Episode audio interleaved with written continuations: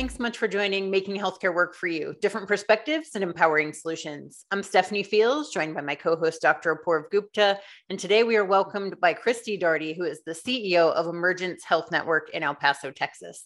Thanks so much for being here. Thanks for having me.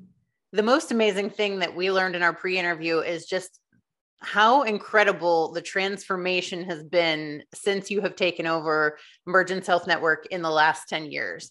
You were telling us that when you started out, you had cash reserves of about $300,000, and now you have more than $20 million. And the key to all of this is your strategic plan, which allows you to empower your employees and allows them to then further serve the people in the community.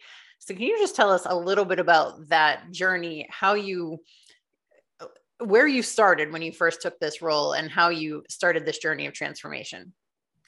Sure. Uh, well, I think one, I have an amazing executive team. I have an amazing group of employees that work with me every day. So I'm the lucky one that gets to steer the ship and they do amazing work. So I need to say that. But I think really where we started was, you know, one of the things is, is the organization, um, it was just, it was very reactive. And when I took over, it was always, we were just the organization would react to to whatever was thrown at them at that that moment and the the or the excuse me the staff was very reactive. And so we had to take a step back and say okay we don't need to be reactive. There are times absolutely you have to react to things but we need to look at what is our mission what is our vision what is our purpose and let's be let's be proactive. Let's be strategic on how we're going to approach things. So i can tell you the first couple of years was really finance. Let's get ourselves financially healthy because if we can't make payroll we can't do what we do. And so we really focused on our revenue cycle. We focused on you know simple things like pre-authorization, utilization management, um, denials, collections, things like that. And so we, we got better at that. I brought in some really solid folks on that. And then um, we then we moved into the next phase of, you know, looking at our us as, as a whole. What, what do we want to do in, in the community as far as services? So we looked at our core services.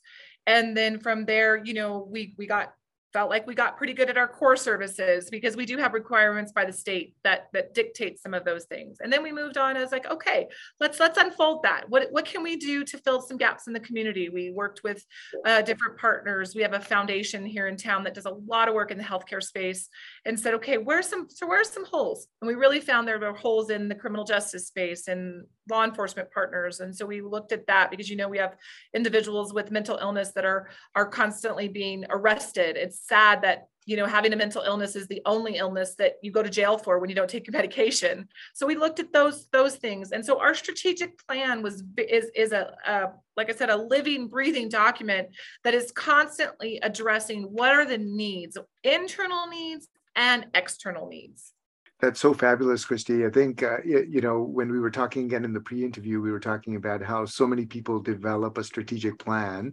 Uh, we've all gone through that process, but then we don't really wind up using it. We mostly uh, refer to it occasionally or just have it up on the shelf. And I just find it fascinating that you've made it into a living, breathing document. So I would love to sort of tease out a little bit more of what allows it to be living and breathing in terms of your commitment, commitment of your executive team, commitment of the board, uh, any tools that you use. You know, I think our audience will really learn a lot, you know, through this through this process in terms of how you've made it into such a vital tool for your organization it's well one of the things is it's a three year plan. We do three years at a time which we felt was digestible. And then in that three year plan we break it out you know year one two three. And so as we develop a, a, a year at a time um, I have my set goals, which is typically the center goals is what, what are we doing as an organization? And then those cascade out to my executives and each executive is doing things to support those center goals. And then those cascade out to their divisions. Uh, so we make sure every if we can every project everything we're we're making every every decision we're making somehow ties to a strategic goal Uh, we report those. We have a stoplight report that is reviewed monthly by myself, and then it goes out to my board committees. So we have different committees, structure, human resources. We have a planning and development committee.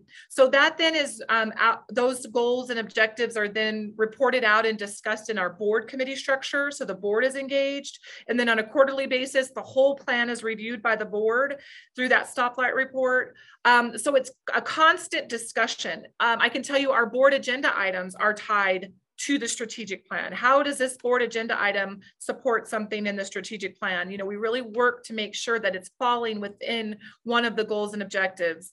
Uh, we make sure that that plan is discussed with staff. It's part of um, this it's part of uh, staff meetings and it's part of whatever people are doing. They know where in the strategic plan this decision, this change, this project, how it ties back to that strategic goal for that year. Because what that does is it makes it tangible.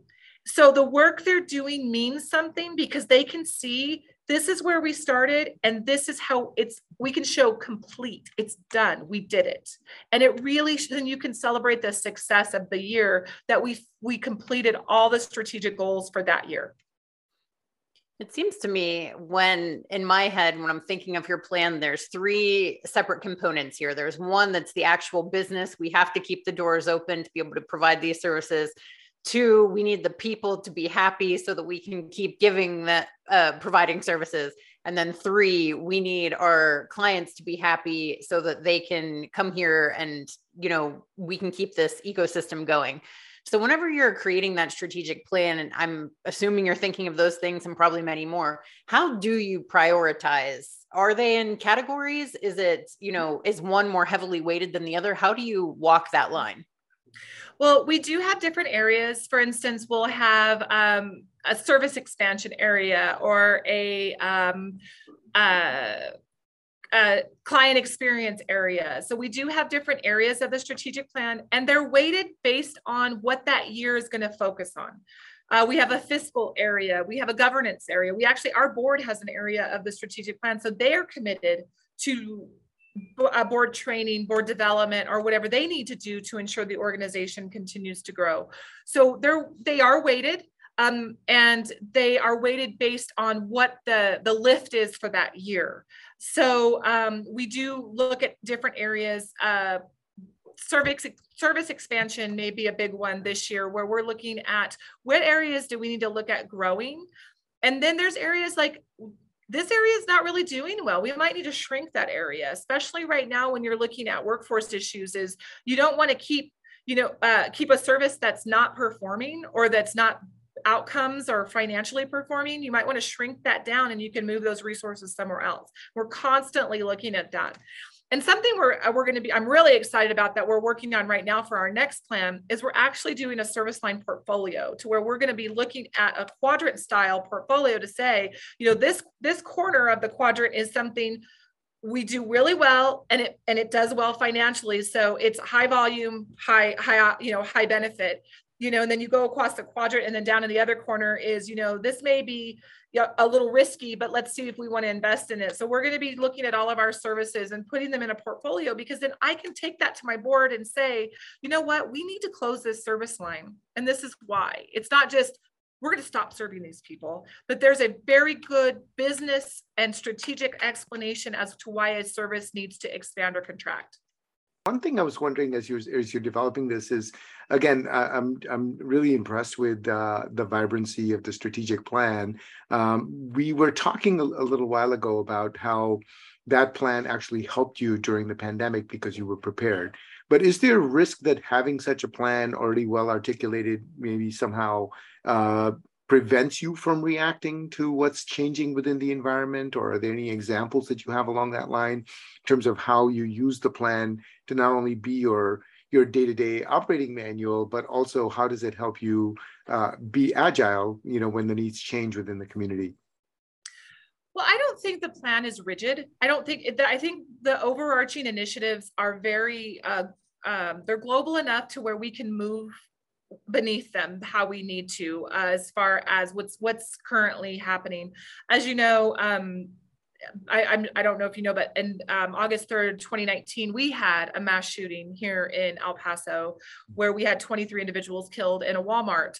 And so we were actually able to use pieces of our plan, you know, our strategic plan that were already in place to help respond to our community. So it's able to expand, contract, move with what's happening in our environment, whether it's immediate or a long-term need. And so um, with regards to the pandemic, we were, uh, our pre- previous plan had a very, very robust IT investment infrastructure in with regards to equipment, um, bandwidth, uh, server upgrade, all EHR investment, all of that was done prior to the pandemic, which when that hit, we were prepared. We had the equipment. We weren't standing in line trying to get laptops because we had them. We weren't trying to scramble to become um, virtual as far as an electronic health record or telehealth provider because we had all of that in place. Uh, we we had to fast track a few things, you know. I think everybody did, but we were we were prepared, and our staff were prepared. They were trained, and they were they were as comfortable as they could have been with the technology. I know we had to do a little, like I said, we had to kind of push the pedal to the metal on a few things, but um, because of the previous plan being so IT focused, we were um, we were ready. And you know, again, you don't know what you don't know, but we were very uh, grateful that the board and our IT leadership had that vision. What would you tell people who are at other health systems or mental health networks that may think that they can't do this, that they can't this have this kind of transformation? You're in El Paso where you said the poverty rate is extremely high. You said that you had $300,000 in the bank at this point when you took on this role. And now again, you have more than 20 million. So you have done this with these resources. So, what is that secret that you have aside from the strategic plan which is obviously a huge component but it seems like you're really amazing at being able to tap into what both the community needs the considerations of the employees working for you. There's something there that's allowing you to do more with less that other people can learn from. So what are those things? Well, I appreciate that because that is one of my the ways I do things is I always approach a situation as not with what we can't is what we can. And you know we're we are about a 60 million dollar organization. Like i said we we when i first took over we were about a 30 million. We've doubled in the 10 years. We we've really become more financially stable. But i always approach a situation with this is what we can do with what we have. You know and then when we're looking for partners i always say this is what we have this you know what do you have? And wow what can we do together? And so i think you know it's really about your approach. You know i think as an industry behavioral health we tend to always start the conversation off with we don't have enough resources. And we have to stop that because that's all systems. I think every healthcare system every we, we don't have enough resources. And I, I i think okay I'm not going to ever start a conversation off that way. I've always started the conversation off with this is what emergence can do with what emergence has right now. And if anybody wants to contribute to the project and, and be part of it, we will be happy to to put our you know put our uh, our, our our our resources together and do it together. If not, we're going to do do the the small portion that we can. The other thing is is you have to I built a team. I have an amazing executive team. They are uh, rock stars in in their fields and what they do. You have to surround yourself with people that you trust, and you have to let them do their job. I am not a micromanager unless, and if I have to be, that's really an unfortunate situation. Of course, you do sometimes, but I think you have to surround yourself with individuals that that um, you you trust. I think that's a big thing, and you have to let them do what they do. And then what we we're big on is allowing individuals based on their role to make decisions. When I first took over this organization, people were afraid to do anything because there were you know they're going to get in trouble nobody gets in trouble we want to make decisions and then people have to be afraid to fail i mean not, not they have to be uh, not afraid to fail i'm sorry they have to be um, comfortable making a, a decision that doesn't work and then you you you process that and you work through it. The thing is, is my my philosophy is you just don't let's just not make that same mistake again. And so I think we've come a long way in that in that sense where our teams are um, they we trust we're we've got loyalty but we also have folks in positions that know that if they make a mistake they can say hey i messed up and we work through it with them Christy, I just find what you said so profound and unbelievable that you just start with that mindset of what can we do and what what do we have. So first of all, I just wanted to acknowledge that. Uh, I, I, guess what I'm what I'm thinking in terms of my final question is is that uh, this is such an incredible leadership journey and transformation journey that you've gone on and you've taken your organization on uh, and it takes a lot of change uh, to, to bring that about uh, change of personnel, change of processes, uh, change of organizational psychology. So, is there a point along the way when you first started seeing that this was happening? Were there some years at the outset where it was really a struggle and you weren't sure you would get there and you kind of had to just so I'd, I'd, just like to maybe get a little bit more texture into how some of the early years went and when it became apparent that this this uh, a plan that you've developed, you know, was actually working. Yes, and I mean, just going back, I I do know that at the beginning there were a lot of doubters. There were a lot of folks that worked here that were like, you know what, I've been through three CEOs and I'm gonna outlast you, you know. And so you had the the negativity that that um, it permeated this organization, and so the beginning was challenging because there was a lot of um, what I call weeding. We had to do some weeding of the garden, you know, and we did. We had people that changed with us, though. That was really great. So I think once we were able to um, get past the financial piece, because I think that's hard for people because all you're you know, you're only about the bottom line. You're only about the bottom line. Well, we had to be about the bottom line to make sure the lights turned on.